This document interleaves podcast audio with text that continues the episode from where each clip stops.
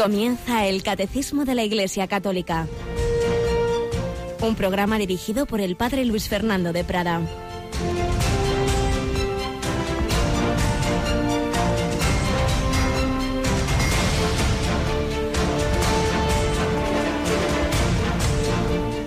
Alabados sean Jesús, María y José. Muy buenos días, muy querida familia de Radio María. Bienvenidos a esta edición en este jueves, día eucarístico, día sacerdotal y uno de los últimos días de este mes de octubre, mes del Rosario. Y un día en el que el Señor, en el Evangelio, en la misa del día, dice unas palabras que justamente estos días salen en el Evangelio, lo que estamos tratando en el catecismo, esos diálogos, esos momentos de discusión con con fariseos, con autoridades de Israel, pero que en realidad lo que decía entonces el Señor nos lo dice hoy a todos nosotros.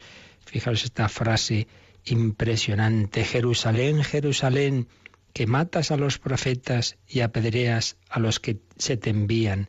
¿Cuántas veces he querido reunir a tus hijos como la clueca reúne a sus pollitos bajo las alas, pero no habéis querido?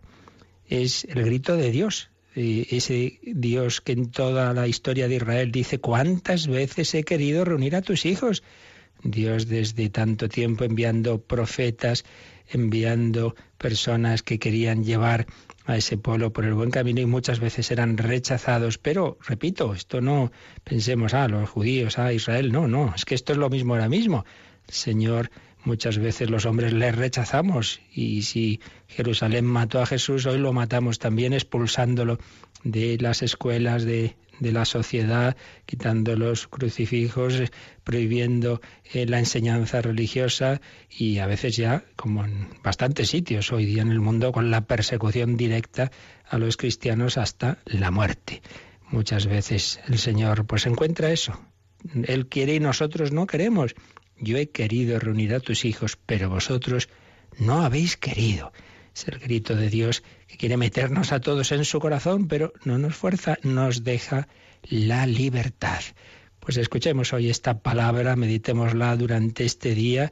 El Señor quiere reunirnos como la gallina a sus pollitos bajo las alas, una expresión de gran ternura, pero hace falta que nosotros correspondamos.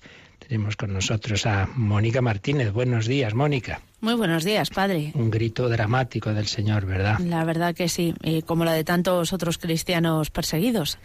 A ver si todos les escuchamos, no solo apoyándoles con la oración, sino comprometiéndonos a ayudarles en lo que podamos. Recordamos como Jesús le dice a Saulo, Saulo, ¿por qué me persigues al perseguir a los cristianos? Le perseguía, él seguía, se prolongaba este rechazo que Jesús encontró en su vida. Pero el Señor siempre nos da otra oportunidad en su infinita misericordia.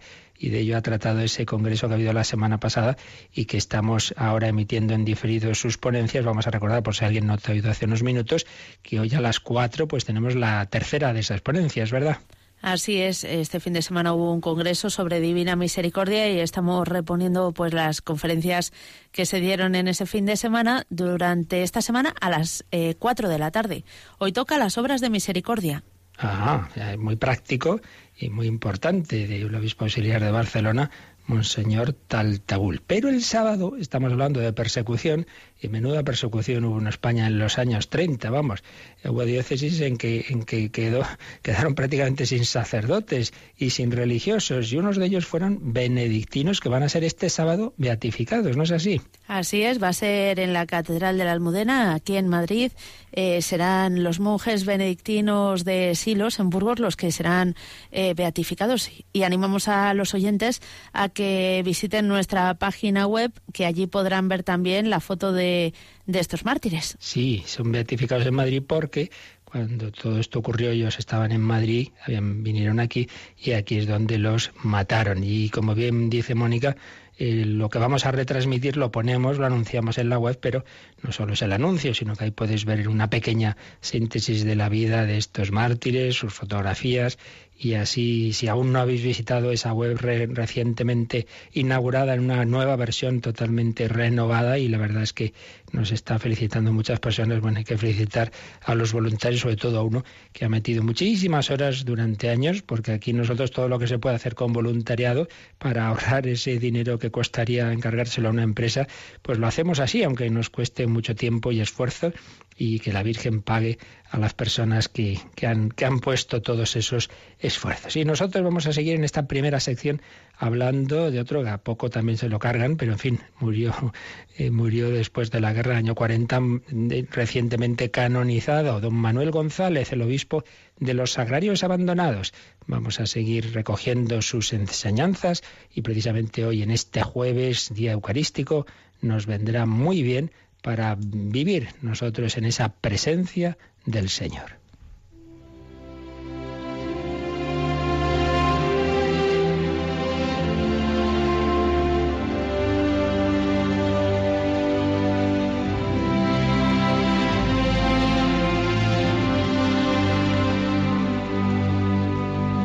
Hemos recordado en días pasados los rasgos principales de la vida del sacerdote y luego obispo don Manuel González, llamado el obispo de los sagrarios abandonados, porque cuando era sacerdote tuvo esa experiencia que marcó su vida. Tantas veces en la vida de los santos hay un momento decisivo y para él fue ir a esa parroquia y de encontrarse una iglesia sucia, un sagrario abandonado, todo de cualquier manera y pensó, ¿cuántos sagrarios está Jesús en la tierra?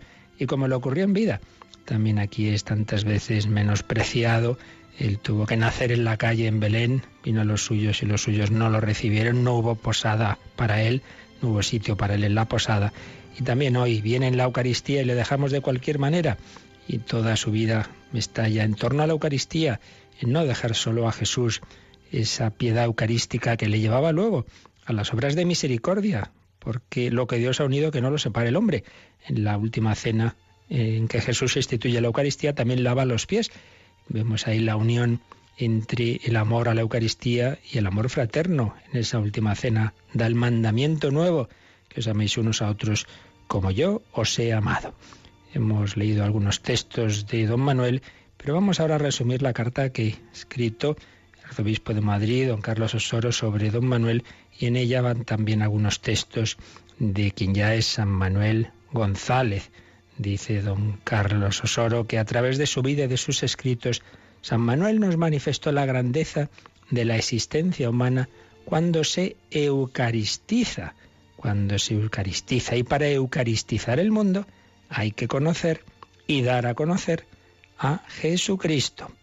A través de su vida y de sus escritos nos manifestó la grandeza de la existencia humana cuando se eucaristiza, la pasión que alcanza un discípulo de Cristo eucaristizado para el anuncio del Evangelio y el compromiso fundamental que tiene que realizar para permanecer fiel y lúcido en el momento que le toca vivir. Qué fuerza y qué belleza tiene la Eucaristía en la transformación de la persona y de un pueblo. La realidad del pueblo sin Eucaristía le daba tanta angustia a San Manuel y lo comparaba con aquella expresión del profeta, se arideció mi corazón porque dejé de comer mi pan. Al ver a las personas en el camino de sus vidas, no duda en señalar esto. Cuando veo a esas turbas que pueblan los alrededores de nuestros templos, y en las lágrimas de sus ojos, y en el rechinar de sus dientes, y en la postración de sus cuerpos, adivino los desengaños, las desesperaciones y las rabias de sus adentros como si fueran incurables, teniendo tan cerca al médico, no puedo, por menos de acordarme, de la gran lástima con que el Maestro vaticinaba estas hambres en la tarde de la multiplicación del pan. Si los envío a sus casas en ayunas, desfallecerán en el camino.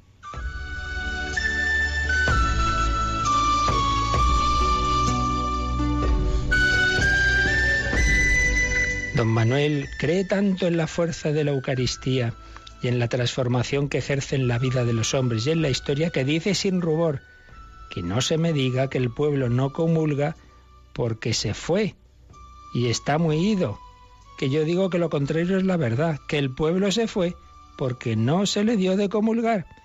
Es decir, que ahí hemos fallado nosotros en, en no ofrecer suficientemente la Eucaristía, entonces si no se comulga la gente va perdiendo la fe, es lo que viene a decir. Y añade, tengo la persuasión firmísima de que prácticamente el mayor mal de todos los males y causa de todo mal es el abandono del sagrario, el abandono de la Eucaristía, que al cegar la corriente de esa fuente, priva a Dios de la mayor gloria que, que de los hombres puede recibir y a estos de los mayores y mejores bienes que de Dios pueden esperar. Eucaristizar el mundo es todo un proyecto que San Manuel González vive con hondura y convicción.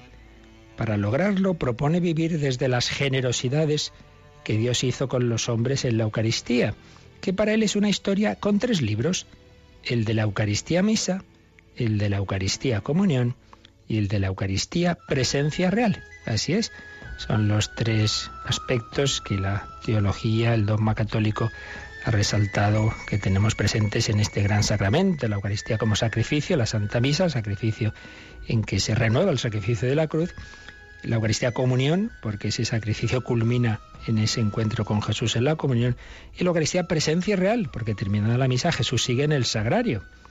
Y sigue escribiendo don Carlos Osora. A cada uno de estos libros don Manuel le da unos contenidos, pero lo más importante es ver cómo él incide en que para eucaristizar el mundo hay que conocer y dar a conocer a Jesucristo. Y cita estas palabras del santo. Conocer y dar a conocer a Jesús. Conocerlo y darlo a conocer todo lo más que se pueda. He aquí la suprema aspiración de mi fe de cristiano y de mi celo de sacerdote, y la que quisiera que fuera la única aspiración de mi vida. Y no digo conocer y amar y darlo a conocer y amar, porque con que se conozca basta. Si uno conoce a Jesús, pues lo normal es que acabe amándolo.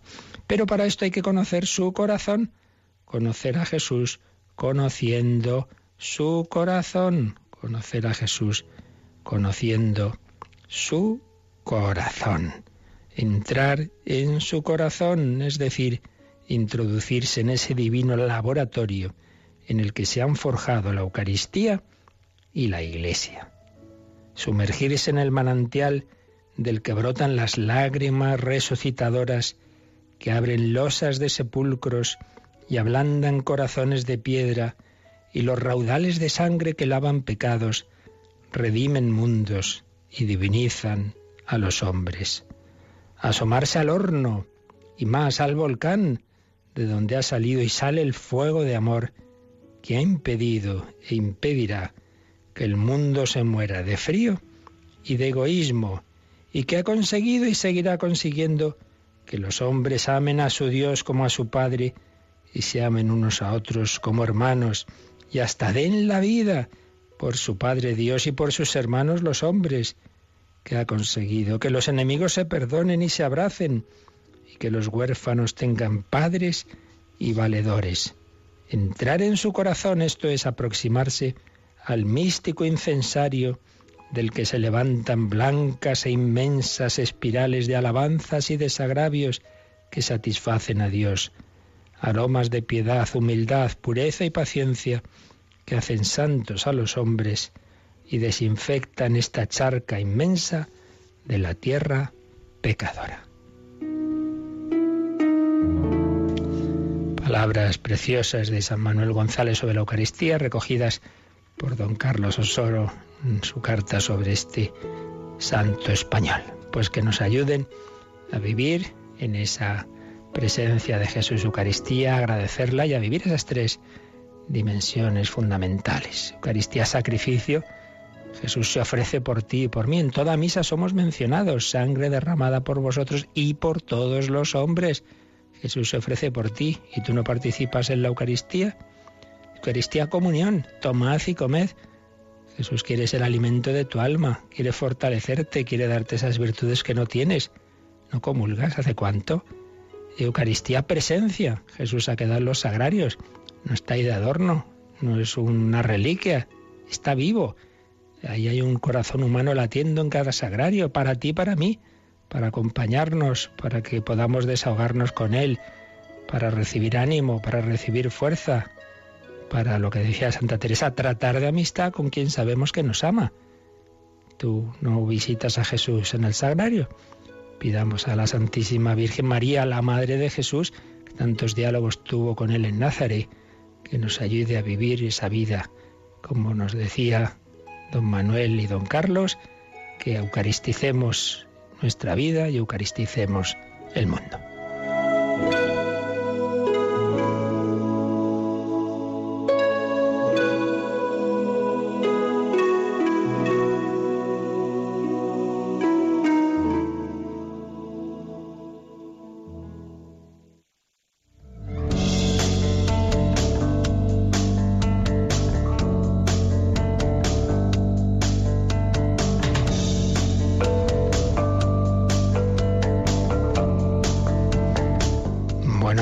Que tienes experiencia con los jóvenes y vais a las vigilias de exposición del Santísimo que hace don Carlos en Madrid.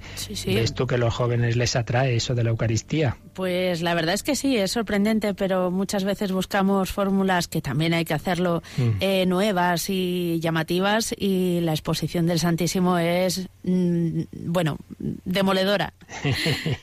Es verdad, fíjate, yo toda mi vida, sacerdote, en todos los sitios en que he estado, pues trabajando con jóvenes, eh, los viernes hacíamos una oración, pues es una hora más o menos con del Santísimo. Bueno, siempre, en todas partes ha tenido un grandísimo tirón. Pensamos, va, los jóvenes y tal, bueno, en cuanto mm. se les presenta, pues, pues les atrae. A veces, como bien dices, queremos inventar muchísimas movidas a ver si les atraemos. Bueno, pues decir, que más atrae es el Señor. Bueno, hay que hacerlo bien, con una música adecuada para ellos y todo eso, pero vaya, que, que lo principal es eso, que Jesús está ahí, que Jesús actúa.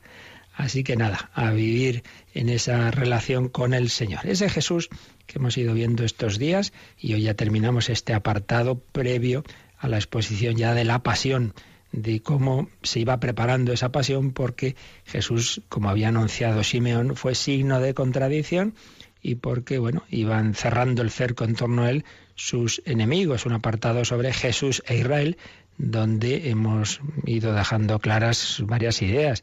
Una, que no podemos culpar a Israel como tal o a los judíos como tal. Bueno, era el pueblo, es su pueblo, Jesús es judío, los apóstoles son judíos, la Virgen es judía, y en ese pueblo se encuentra mucha oposición, sí, como se la encuentra en el nuestro y en cualquier otro en el que se hace presente la verdad y muchos pues rechazan la verdad.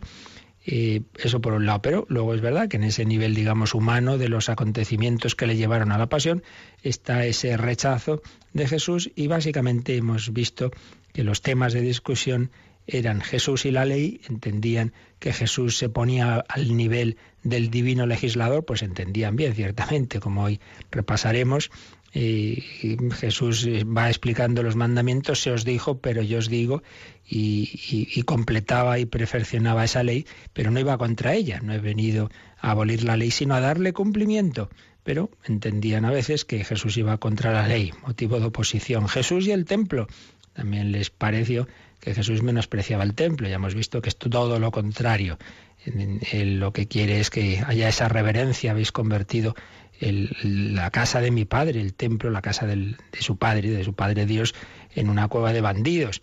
Pero sí que dice que, ese templo ya ha terminado su, su tiempo porque el verdadero templo es Él, es su cuerpo que va a morir y va a resucitar, destruir este templo y en tres días lo reedificaré.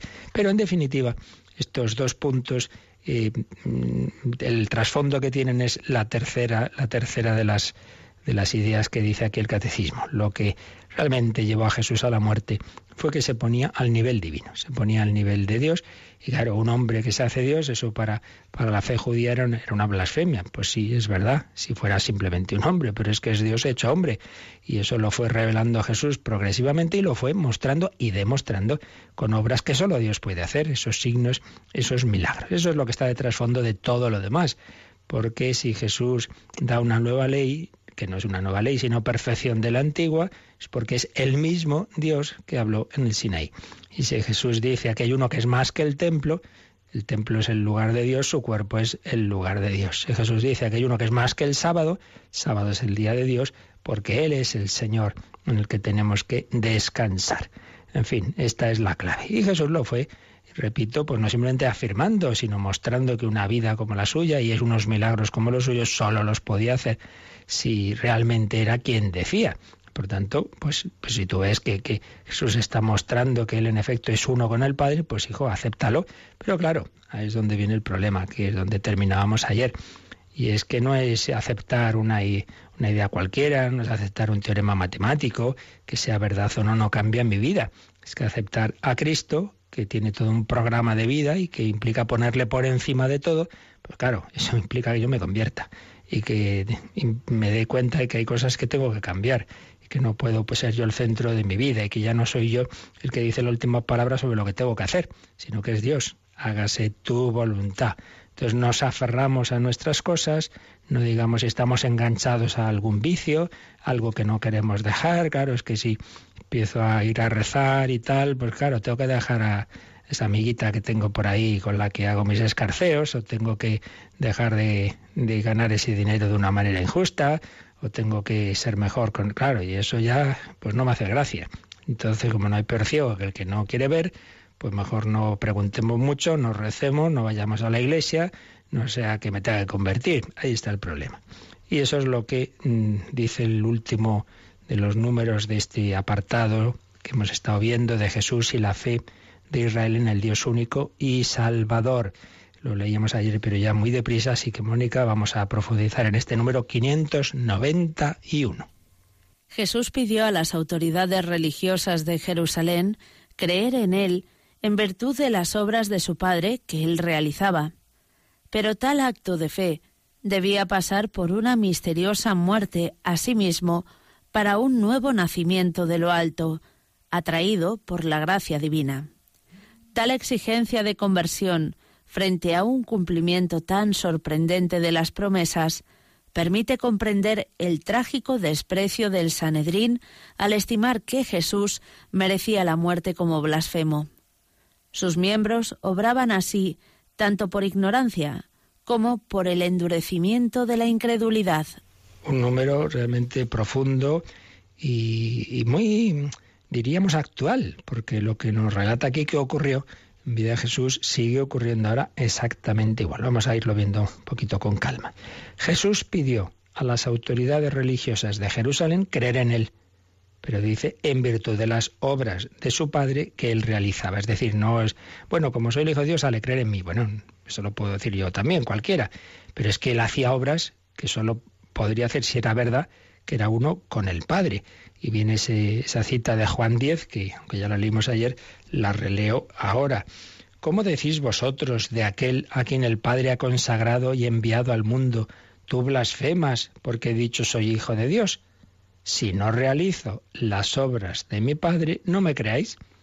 Pero si las realizo, aunque a mí no me creáis, creed en esas obras, para que sepáis y conozcáis que el Padre está en mí y yo en el Padre. Si hago esas obras que solo Dios puede hacer, que llamamos los milagros, que están por encima de las fuerzas naturales, por encima de lo que un hombre puede hacer, si lo hago, es porque entonces el Padre está actuando en mí, porque yo soy uno con el Padre, porque somos un único Dios, pues hombre, aceptarme.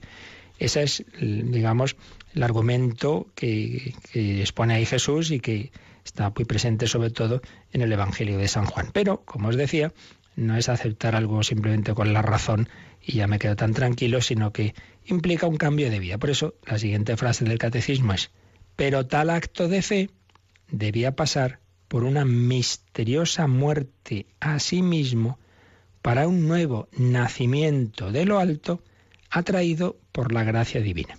Entonces, al decir esto, el catecismo nos pone dos citas. Dice, tal acto de fe debía pasar por una misteriosa muerte a sí mismo para un nuevo nacimiento de lo alto. Juan 3.7. ¿Qué cita es esa? Pues cuando uno de los fariseos buenos, eh, que, eh, miembro del Sanedrín bueno, que buscaba la verdad, va a hablar con Jesús de noche tiene un diálogo y dice, maestro, si estas cosas tú tienes que venir de Dios, porque lo que hace solo se puede hacer en nombre de Dios, pero no entiende. Entonces, bueno, es un hombre bueno que no entiende y que está perplejo, pero pregunta. buscaba la verdad. Estupendo, pues no pasa nada, como cuando pues vais y vamos a un sacerdote, y mire, yo no entiendo esto, pues eso es lo que hay que hacer, o nos escribís o nos llamáis aquí a la radio, pues yo no entiendo lo esto, muy bien, que el que busca, el que no entiende, pregunte. Lo malo es cuando uno prefiere no, no preguntar para no enterarse, ¿verdad? Entonces, ahí cuando Jesús le dice, hay que nacer de nuevo, o hay que nacer de lo alto, de las dos formas se puede traducir. Nacer de nuevo. Tú tienes unas ideas, tú tienes un planteamiento de vida, te encuentras con Cristo y eso implica un renacer, un empezar. Es la experiencia de los conversos, cuando ha sido sobre todo una conversión así como muy fulminante, estilo André Frosar, estilo Paul Claudel, estilo Tatiana Goricheva, pues es que claro, hay un antes y un después radical. Bueno, lo de André Frosar es ya hasta cómico, ¿no? Cuando queda queda con, con ese amigo suyo que es católico y él es ateo furibundo y el amigo está dentro de la iglesia y habían quedado a las cinco fuera y no, y no sale, y no sale, y ya se cansa y entra a ver dónde está este. Y resulta que precisamente había exposición del Santísimo, él ni sabía lo que era eso, claro. Ve ahí un, un, un círculo blanco encima del altar, unas velas, la custodia con el Santísimo, y de repente una especie de, de luz que desde esa custodia entra en su alma, en su corazón y le cambia por completo. Entonces ya sale el amigo, salen a la puerta, le nota Raro, pero ¿qué te pasa, André? ¿Qué te pasa? Soy católico, apostólico y romano. ¿Pero, qué dices? A las 5 menos 5 era ateo a las 5 y 5 es católico, apostólico y romano. Ha nacido de nuevo, ha empezado de nuevo, ha empezado una nueva vida. Hay que nacer de lo alto. Bueno, pues toda conversión implica eso, que empiezas, pero empiezas muriendo a ti mismo. ¿En qué sentido?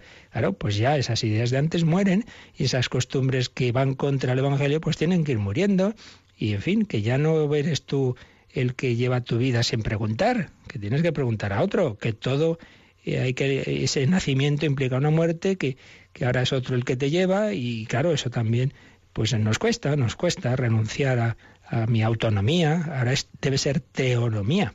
Ahora no es hago lo que me da la gana, sino hago lo que Dios quiere que haga. Pero dice que esto, este acto de fe debía pasar por una misteriosa muerte a sí mismo para un nuevo nacimiento de lo alto, atraído por la gracia divina. Este salto no se da simplemente por un razonamiento, ah, pues es verdad, Jesús es el Hijo de Dios, me convierto. No, no es así. Eso es unos prolegómenos y un uso de la razón que hay que hacer, que también está ahí la gracia detrás. Pero en último término, si uno llega a la fe es por la gracia de Dios. No es mero eh, acto eh, racional o mero esfuerzo humano. Es una gracia que Dios quiere dar a todos. Pero claro, que se encuentra muchas veces con la puerta cerrada. Entonces la cita que nos pone aquí el catecismo, cuando nos dice que hay una atracción de la gracia, es Juan 6, 44. Eh, cuál es el contexto de esta cita? Pues es pues una de las discusiones, de las primeras que aparece ya en el Evangelio de San Juan, de Jesús con, en este caso, pues en general, con el pueblo que había acudido, que había estado en, la una de las multiplicaciones de los panes. Entonces, luego Jesús dice que no, no me buscáis a mí porque, porque os he dado de comer. Eso es lo de menos. Lo importante es que, eh, que recibáis el pan de la vida. Y empieza a hablar de la Eucaristía. Lo importante es, hay un pan vivo bajado del cielo que hay que comerlo. ¿Y cuál es ese? Pues es mi cuerpo, es empieza a hablar de que tenéis que comer la carne del Hijo del Hombre. se escandalizan, pero ¿qué está diciendo este hombre? Estaba anunciando la Eucaristía. Y entonces es cuando muchos empiezan a apartarse de él. Le habían seguido, habían visto los milagros, todo muy bonito, pero ya cuando Jesús empieza a hablar de cosas así tan espirituales que no entienden, dice el Evangelio que desde entonces muchos se apartaron de él. Y es cuando Jesús dice esta frase, nadie puede venir a mí si el Padre que me ha enviado no lo atrae. Es decir, que para creer en Jesús necesitamos esa gracia de Dios, es una gracia del Padre. Pero claro, a su vez una gracia que hay que acoger. Siempre ese tema tan misterioso de que la vida cristiana es una, una, relación entre la gracia de Dios y la respuesta humana. Dios quiere dar su gracia, pasa que la da cuando, como él en sus planes le parece. Ahí entran los planes de Dios que, eso ya pues, pues es el misterio. ¿Por qué André Frosar recibe esa gracia un día de julio a las 5 de la tarde y no un año antes? Pues no lo sé. Eso ya está en los caminos de la providencia. Pero lo que sabemos es que está la gracia de Dios y la respuesta humana. Y desde luego, si uno cree en Jesús, es ante todo por esa gracia, por esa atracción interior. Y luego, claro, porque con esa atracción ha abierto en la puerta. Están las dos dimensiones. Abrir nuestro corazón a las llamadas, pero no nos olvidemos, como decía López de Vega Mira, eh, que estoy ahí, el ángel está recordándote que Él está a la puerta, llamando. Mañana la abriremos, respondía. Para lo mismo, responder mañana. Atracción de la gracia para que nos fiemos de Cristo y nacer así de lo alto. Hay que nacer de nuevo, hay que hacerse niño. Por eso, de, los que son como tales, es el reino de los cielos. Ya que el Catecismo Mónica nos pone eh, como números relacionados que puede venir bien repasar para entender lo que está diciendo el 526, que ya lo vimos a propósito del nacimiento de Jesús, esos misterios de la infancia, pero lo que nos interesa ahora es cómo precisamente el Hijo de Dios se hizo hombre, se hizo niño, para enseñarnos a ser niños en el mejor sentido de la palabra. Vamos a releer este número 526. Hacerse niño con relación a Dios es la condición para entrar en el reino. Para eso es necesario abajarse, hacerse pequeño. Más todavía, es necesario nacer de lo alto, nacer de Dios para hacerse hijos de Dios. El misterio de Navidad se realiza en nosotros, cuando Cristo toma forma en nosotros. Navidad es el misterio de este admirable intercambio. Así pues, pues vemos que ese Hijo de Dios que se hizo niño nos está enseñando que también nosotros, para hacernos hijos adoptivos de Dios, tenemos que hacernos niños. ¿En qué sentido? En este sentido de que el niño se fía de sus padres, no se aferra a, a, su autonomía porque no la tiene el pobre, ¿no? Depende. Entonces hay que hacerse pequeño, hay que hacerse niño, hay que nacer de nuevo. Esa es la conversión. De ahí la importancia de la humildad. La humildad. Dios resiste al soberbio, pero da su gracia al humilde, dice la Biblia, me parece que volvemos en tres sitios, en el Antiguo Testamento, en Santiago, en San Pedro. Dios resiste al soberbio, pero da su gracia al humilde. Hay que pedir mucho esa humildad, porque la persona soberbia, claro, se fía más de sí misma que de los demás y, de, y, que, y que de Dios. Claro, ese es el problema. Muchas veces uno no se convierte, pues por eso, por la soberbia. Uno se cree más listo que, que, Dios, que la Iglesia, que el Papa y que todo el mundo junto. Uno es listísimo. Bueno, pues hay que hacerse como niño, hay que fiarse del Señor. Bueno, seguimos ahora leyendo este número, pero vamos a mirar a ese Jesús que se ha quedado en la Eucaristía, ese pan vivo bajado del cielo, ese Dios hecho carne en Manuel, Dios con nosotros, que como nos enseñó San Manuel González, se ha quedado en los sagrarios. Vamos a pedir vivir en esa fe, en esa devoción eucarística.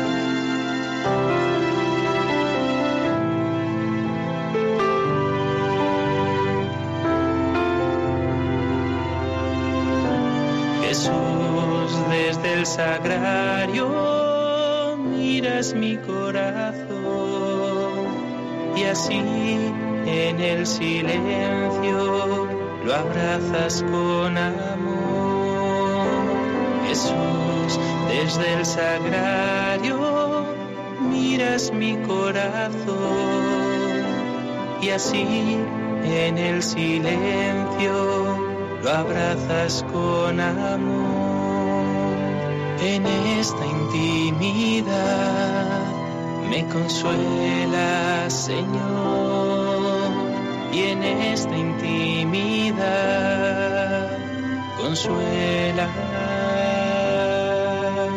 Jesús, desde el sagrario miras mi corazón y así en el silencio lo abrazas con amor.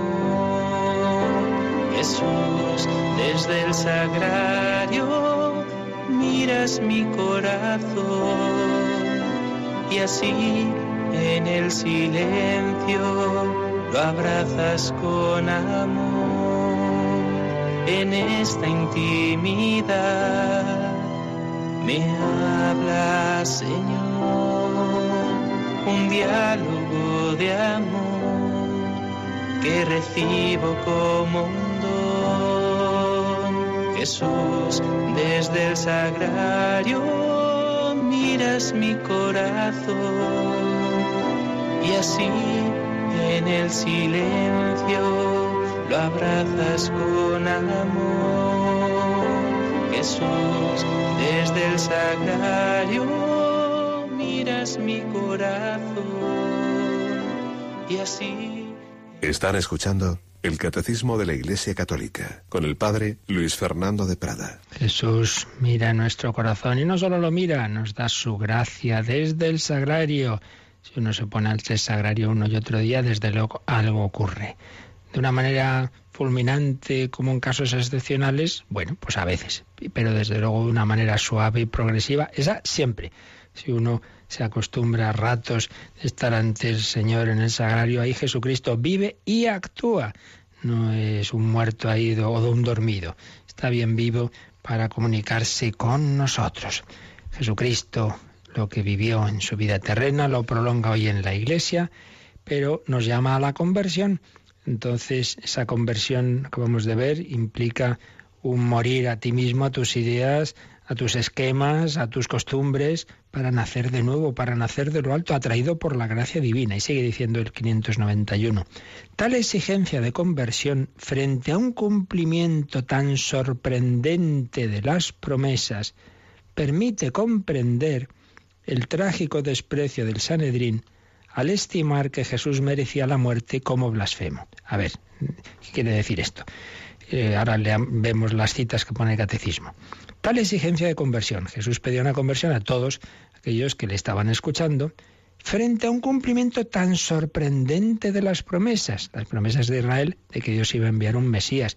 Las ha cumplido, pero de manera sorprendente. Bueno, hasta cierto punto, porque nos pone aquí una cita al catecismo de Isaías 53, el cántico, cuarto cántico del siervo de Yahvé. Ahí todo el Antiguo Testamento está lleno de, profecías que apuntan a ese personaje misterioso que iba a ser sacerdote, profeta, rey, hijo del rey David, pero también iba a ser ese siervo de Yahvé que iba a sufrir mucho y que iba a reparar por nuestros pecados. Está sobre todo en ese capítulo 53 de Isaías. Entonces es verdad que eso pues eran unos textos que estaban ahí, pero esos no eran los más destacados. Más se fijaban en que iba a ser el, hijo del descendiente del rey David, gran profeta.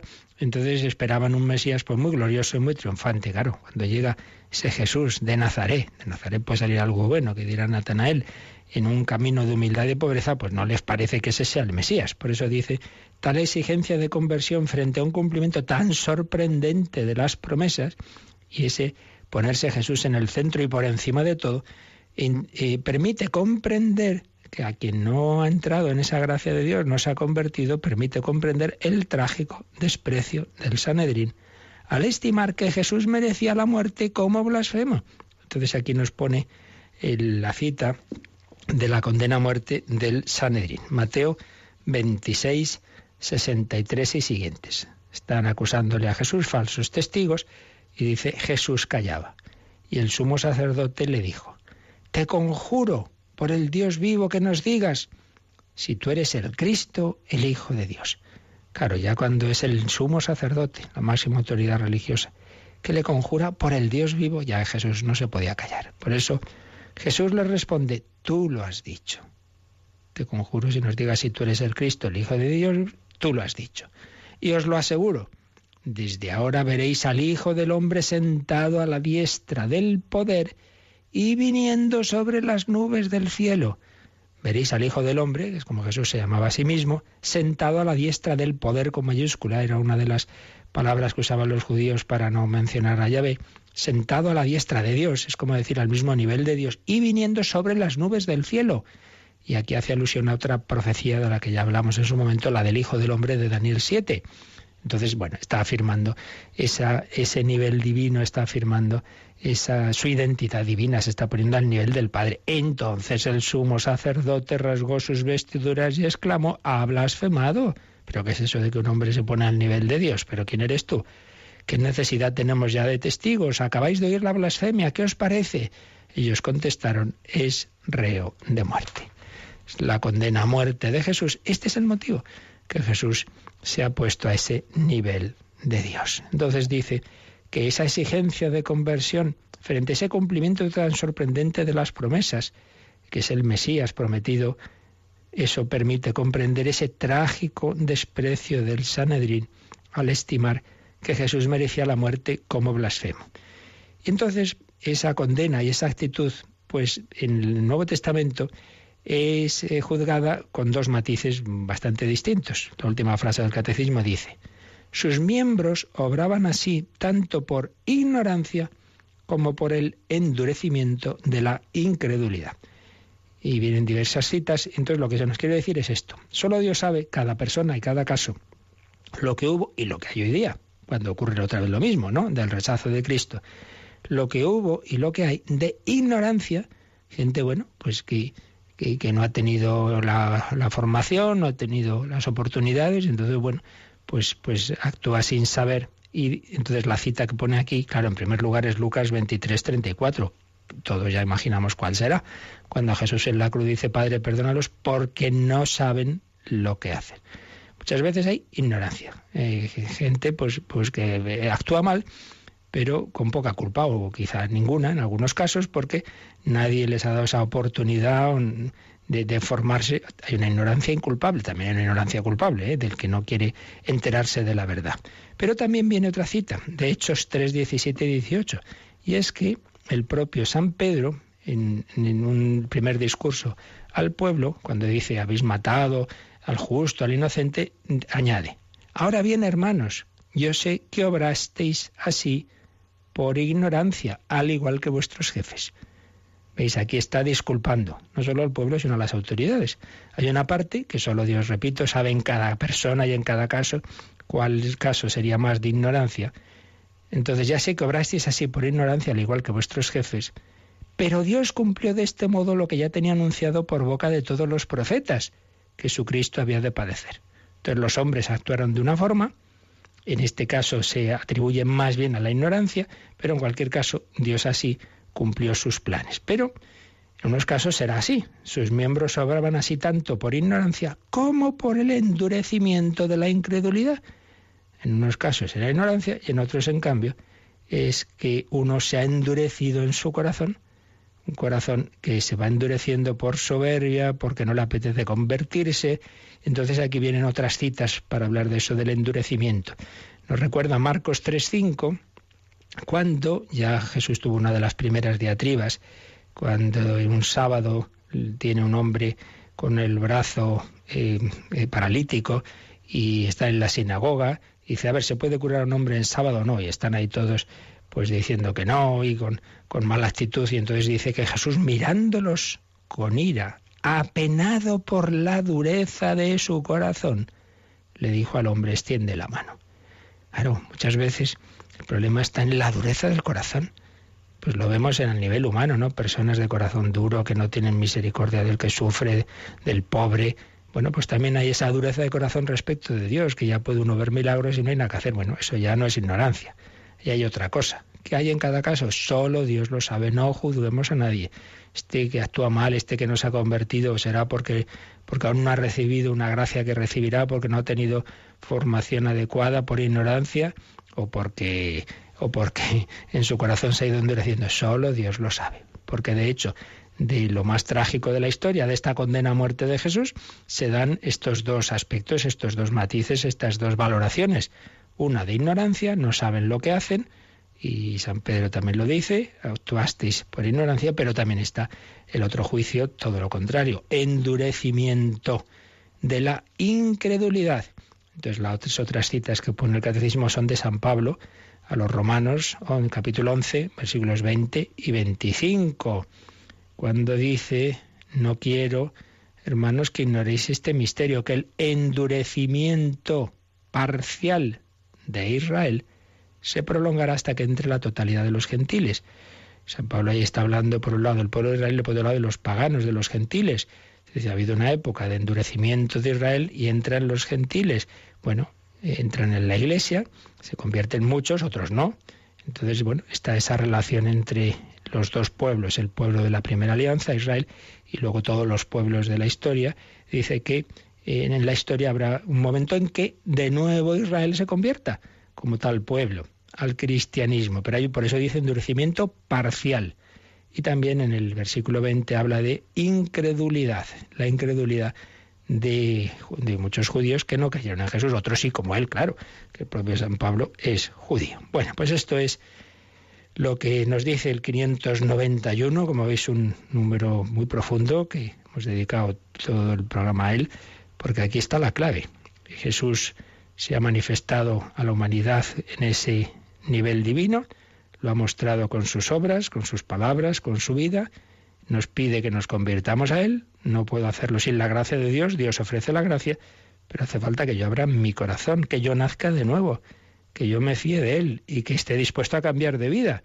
Y entonces uno no se convierte, bien porque aún no le ha llegado suficientemente este anuncio y la gracia que Dios quiere dar, o bien porque uno no le interesa y se va alejando y se va endureciendo y corazón duro, pues, pues llama el Señor a la puerta y uno no la abre.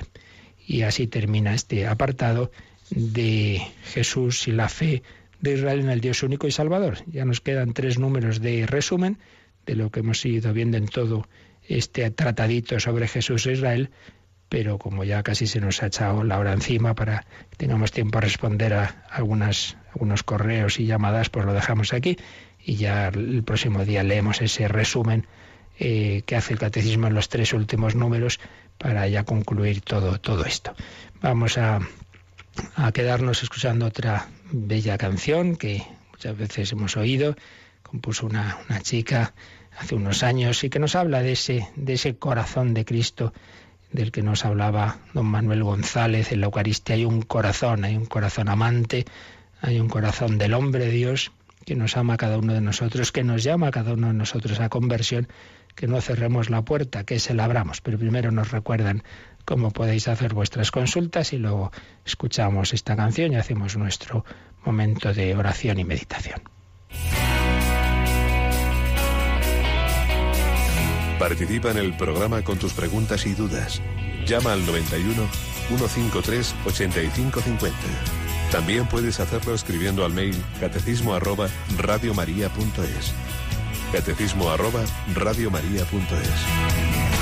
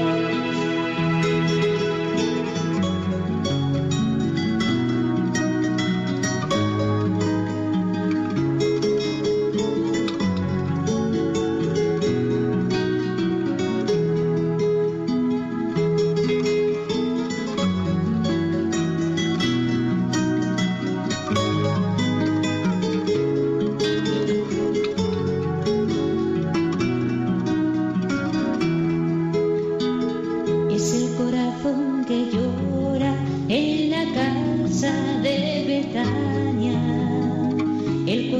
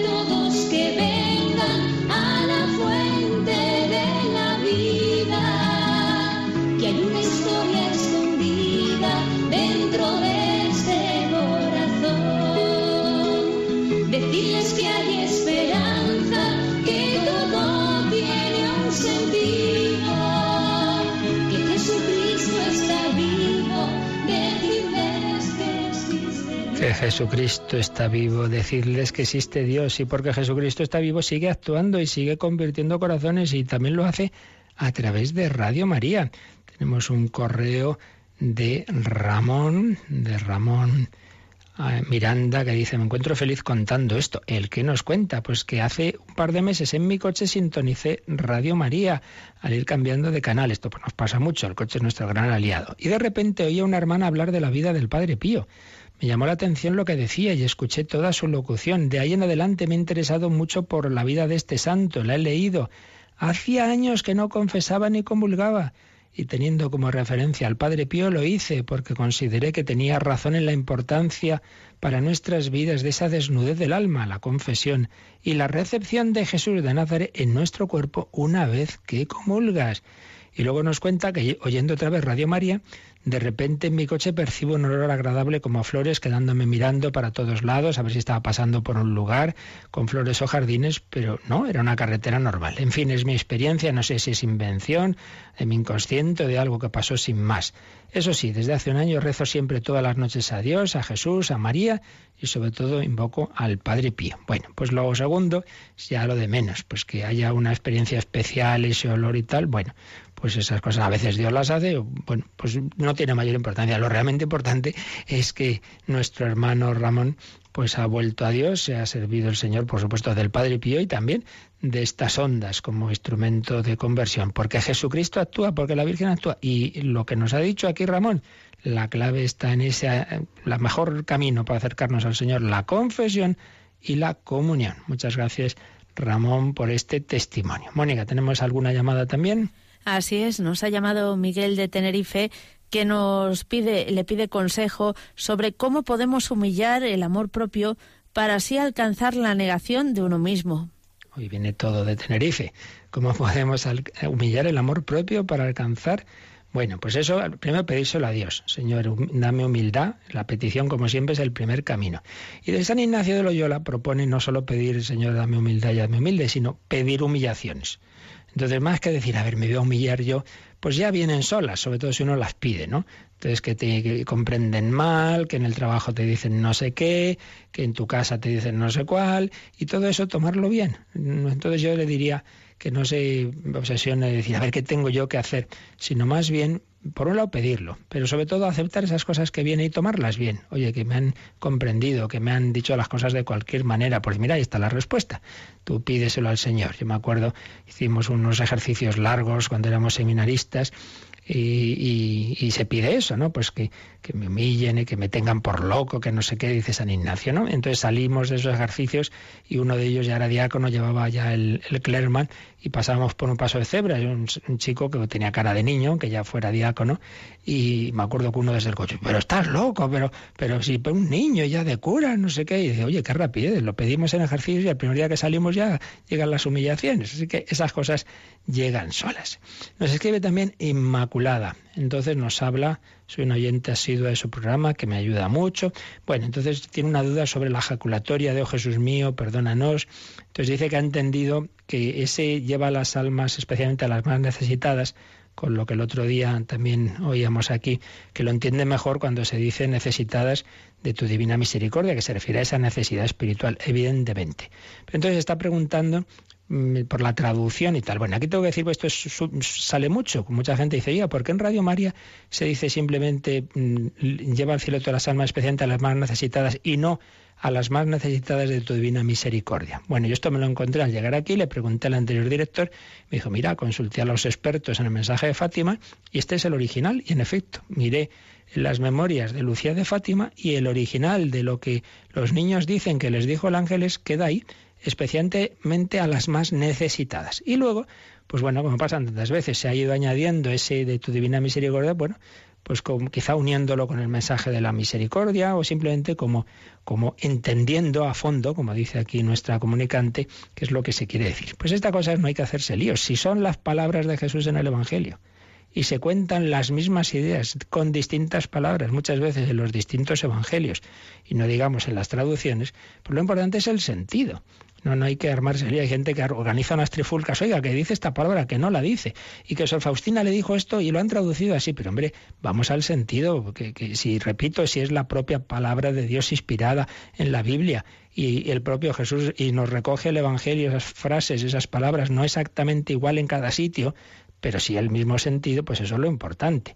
Entonces, como bien dice aquí Inmaculada, en efecto, lo que se está diciendo es socorre a todos, pero claro, te pedimos especialmente por el que está más apartado, por el que tiene más necesidad de esa misericordia, porque está más como el hijo pródigo. Todos necesitamos misericordia, pero estamos rezando especialmente que conviertas, que salves, que salves de ese infierno al que van de camino los que, los que están más lejos.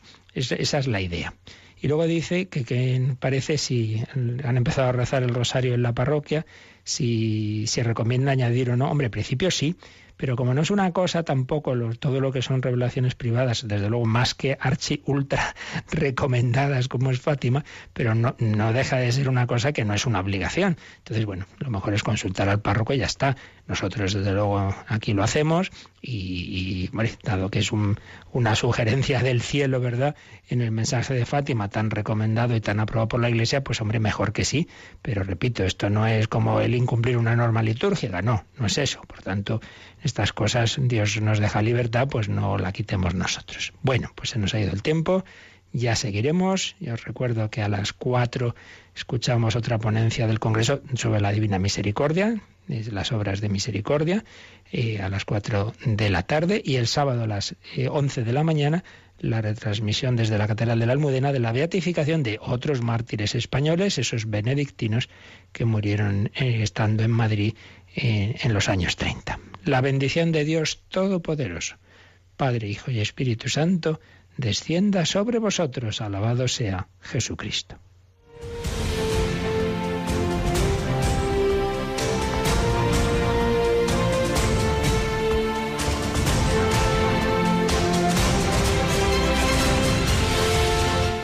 Han escuchado en Radio María el Catecismo de la Iglesia Católica. Un programa dirigido por el Padre Luis Fernando de Prada.